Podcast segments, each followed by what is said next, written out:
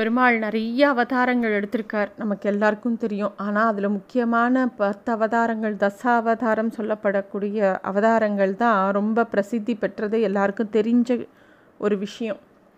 அந்த அவதாரங்கள்லாம் எதுக்கு எடுத்தார்?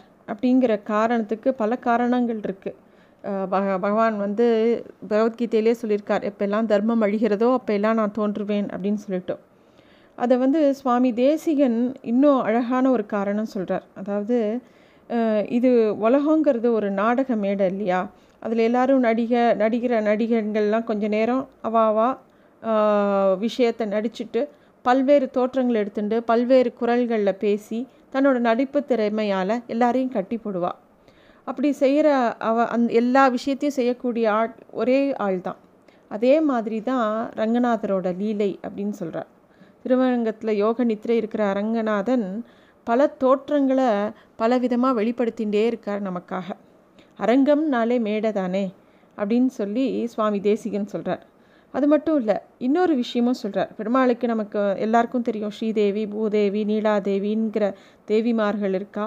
அது ம அது மட்டும் இல்லை சில திவ்ய ஸ்தலங்களில் திருச்சேர மாதிரி ஸ்தலங்களில் அஞ்சு தேவியார்களும் இருக்கா? சுவாமி தேசிகன் இன்னொரு தேவியை பற்றி சொல்லியிருக்கார் தயா தேவி நம்ம எல்லாருக்கும் தெரியும் தயா சதகம். திருப்பதி பெருமாள் மேலே எழுதியிருக்கக்கூடிய தயா சதகத்தில் தயைங்கிற அந்த கருணா தேவியை பற்றி எழுதியிருக்கார்.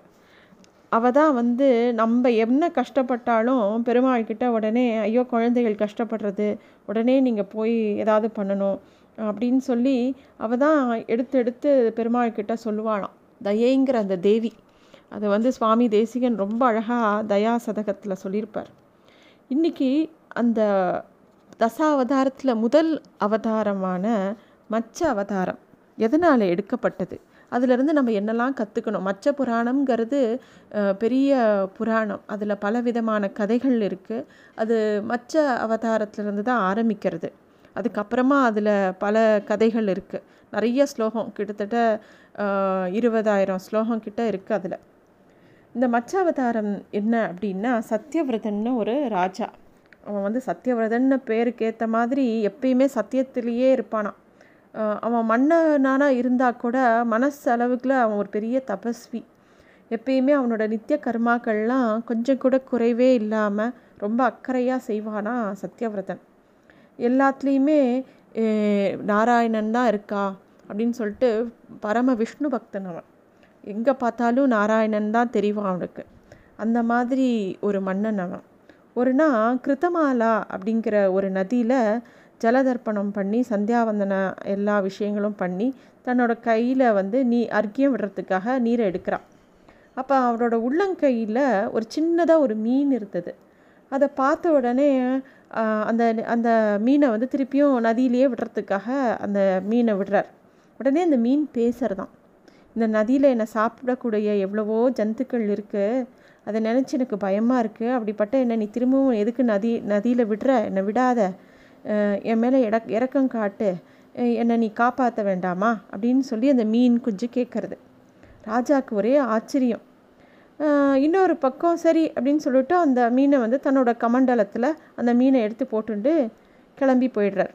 ஒரு நாள் ராத்திரி ஆச்சு. அந்த ராத்திரி மறுநாள் வந்து திருப்பியும் அந்த மீனை பார்க்குறச்சு அந்த கமண்டலத்தில் இருந்த மீன் திருப்பியும் பேசுறது. என்னை இவ்வளோ சின்ன இடத்துல வச்சா எப்படி?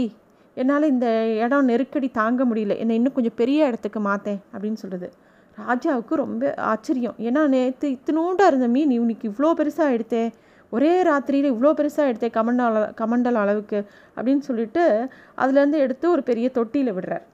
அடுத்த நாள் பார்த்தா திருப்பியும் அது அதை வந்து அந்த தொட்டி அளவுக்கு பெருசாகிடுது சரி அப்படியே ஒன்று ஒன்றா குளம் குட்டை ஏரின்னு ஒவ்வொரு இடமா மாற்றிகிட்டே இருக்கார் சத்யவிரதன் அவர் இடத்த மாற்ற மாற்ற அந்த அளவுக்கு பெருசாகிட்டே இருக்குது அந்த மீன்.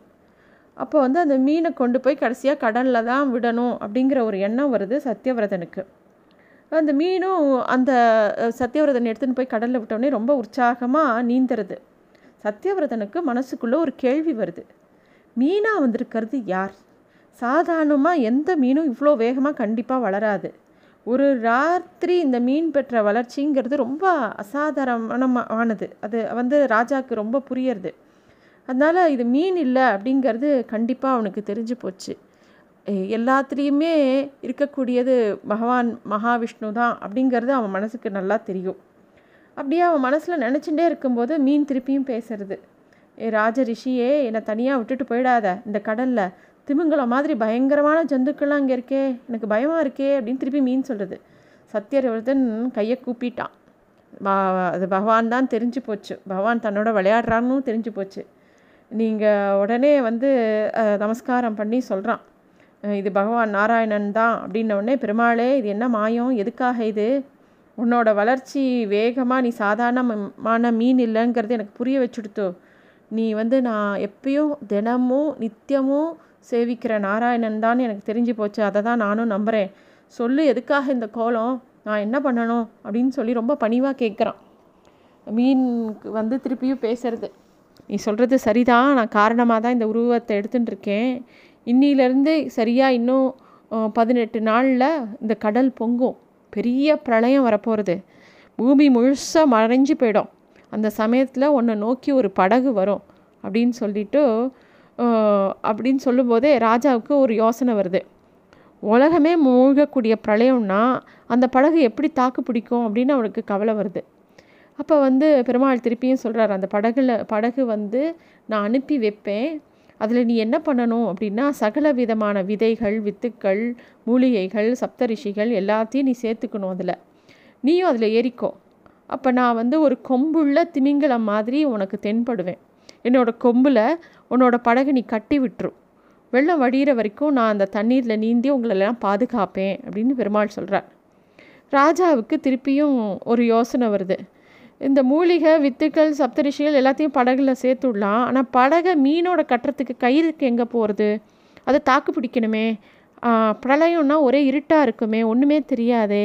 எப்படி பண்ண முடியும்? அப்படின்னு ராஜாவுக்கு திருப்பியும் யோசனை.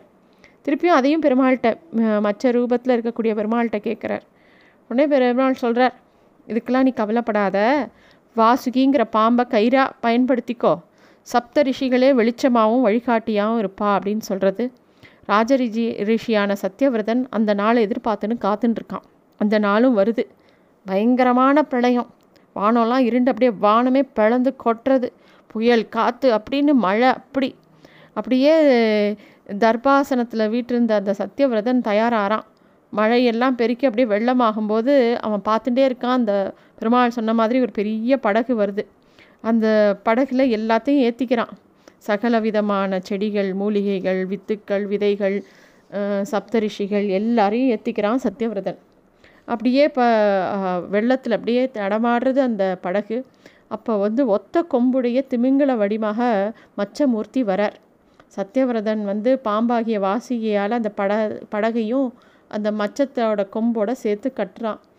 அப்படியே அந்த காற்று மழையும் அப்படியே குலுங்கிகிட்டே இருக்குது அந்த எதுலேயும் சிக்காமல் அந்த மச்சமூர்த்தி இந்த க படகுல இருக்கிறவா எல்லாரையும் காத்து கொடுக்குற. சத்யவரதன் பகவானை தியானித்தபடியே அந்த படகுல அமர்ந்துட்டே இருக்கா. எல்லாரையும் இழுத்துன்னு போய் அந்த பிரளயத்துலேருந்து காப்பாற்றுறார் அப்போது வந்து பிரம்மா வந்து பிரளயம் முடிஞ்சவொடனே கண் விழிக்கிறார். இது அது வரைக்கும் பிரம்மாவுக்கு இரவு காலம்.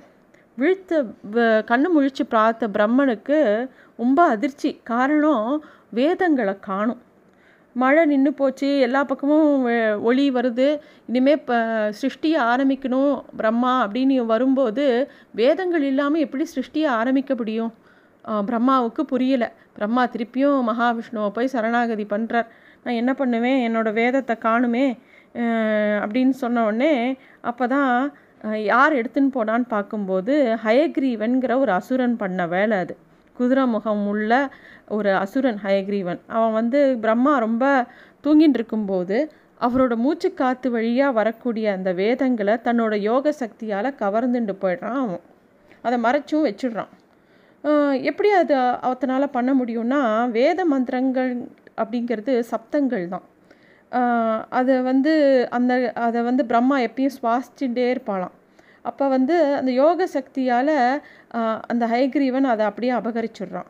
இதனால் கவலைப்பட்ட பிரம்மா திருப்பியும் மகாவிஷ்ணுவை சரணாகதி பண்ண பெருமாளும் நேராக போய் ஹைகிரீவனோட போர் புரிகிறார் அப்புறமா அந்த வேதத்தை அவன்கிட்ட மீட்டு கொண்டு வந்து பிரம்மா கிட்ட கொடுத்து சிருஷ்டி ஆரம்பிக்க சொல்கிறார் சரி இந்த மச்ச அவதாரம் இதோட முடியறது. இதில் என்னெல்லாம் விஷயம் நம்ம தெரிஞ்சுக்கணும் அப்படின்னா எந்த ஒரு பொருளையும் இந்த வேதம்ங்கிறது எவ்வளோ வசதியான பொருள் அதை வந்து பத்திரமா வச்சுக்கணும். எந்த ஒரு விஷயத்தையுமே கவனக்குறைவே கூடாது அப்படிங்கிற ஒரு விஷயம் நம்ம கற்றுக்கணும் அதே மாதிரி எப்படி சத்யவிரதன் வந்து தன்னோட செயல் அதாவது எல்லாத்தையும் காப்பாற்றணுங்கும்போது தன்னோட நிலமை என்ன தன் நாட்டு நிலமை என்ன தன்னோட உற்றார் உறவினார் என்ன பண்ணுவோம் அப்படிலாம் கேட்கல. அவன் எந்த தன் நலமும் கருதாமல் பெருமாள் என்ன சொன்னாரோ அதை அதோட ஆழ்ந்த நம்பிக்கையில் அதன்படியே செஞ்சான். வேறு எதை பற்றியும் கேள்வியே கேட்கல ஆழ்ந்த நம்பிக்கை இருந்தால் எவ்வளோ பெரிய சிக்கலான விஷயத்தையுமே பெருமாள் நம்மளை மீட்டு கொடுத்துருவார். பிரளயமே வந்தால் கூட பெருமாள் மேலே இருக்கிற பக்தியானது அதில் இருக்கிற நம்பிக்கையானது மகா விஸ்வாசமானது நம்மளை எல்லா இடத்துல இருந்தும் காப்பாற்றும் அப்படிங்கிறதுக்கு இந்த மச்ச அவதாரம் நமக்கு நிறைய விஷயங்களை சொல்லி கொடுக்கறது. இந்த மச்ச புராணங்கிறதுல வந்து நிறைய கதைகள் இருக்குது இந்த மச்ச அவதாரம் நம்ம தசாவதாரம் பார்க்குறதுனால மச்ச அவதாரம் மட்டும் இதில் சொல்லியிருக்கு நன்றி.